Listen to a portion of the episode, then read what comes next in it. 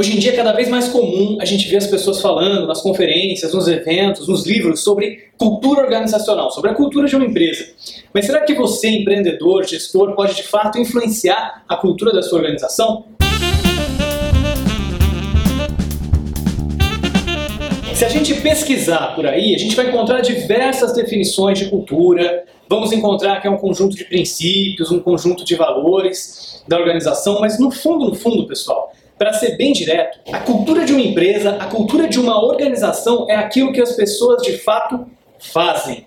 Tem uma frase famosa do filósofo Aristóteles que diz que você é aquilo que você faz, com frequência. Eu diria então que a cultura da sua organização é aquilo que as pessoas que fazem parte da sua organização fazem com frequência. Se você disser, por exemplo, que a sua organização tem uma cultura de aprendizagem, significa que, para que ela tenha uma cultura de aprendizagem de verdade, as pessoas precisam estar aprendendo com frequência. Então, se você deu uma palestra, fez um evento especial, um curso uma vez no ano, não dá para dizer que é uma empresa que tem uma cultura de aprendizagem. Se você diz que a sua empresa é uma empresa que tem uma cultura de inovação, não é porque você tem um hackathon também uma vez no ano que você pode dizer isso. Na verdade, inovação tem que ser uma coisa frequente, tem que ser uma coisa do dia a dia, tem que ser uma coisa habitual que as pessoas estejam fazendo de fato. As pessoas têm que estar de verdade inovando na sua organização para que você possa dizer que a sua empresa tem uma cultura de organização. Então, se você não tem bem definido qual a cultura da sua organização, é só você observar o que as pessoas de fato estão fazendo. As pessoas estão aprendendo, as pessoas estão inovando, as pessoas estão agindo com coragem, as pessoas estão desafiando o status quo ou as pessoas estão acomodadas. Se você observar o comportamento predominante das pessoas, aquele comportamento habitual, você vai descobrir qual a cultura da sua organização.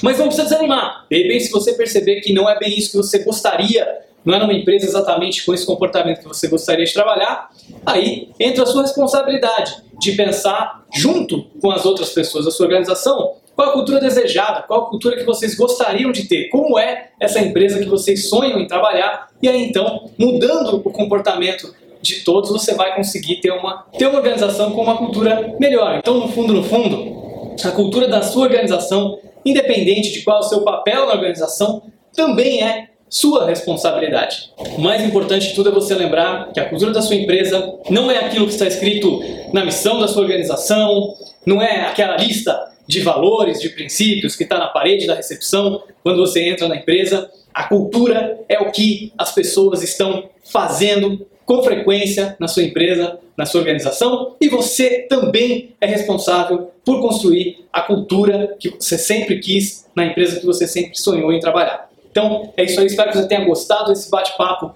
sobre cultura. Não esquece de deixar aqui o seu comentário, não esquece de deixar o seu like no vídeo. Compartilhe o vídeo também com aquelas pessoas que você acha que de alguma maneira podem se beneficiar desse conteúdo. Não esquece de deixar também o seu review do podcast no iTunes. Muito obrigado e até o próximo episódio.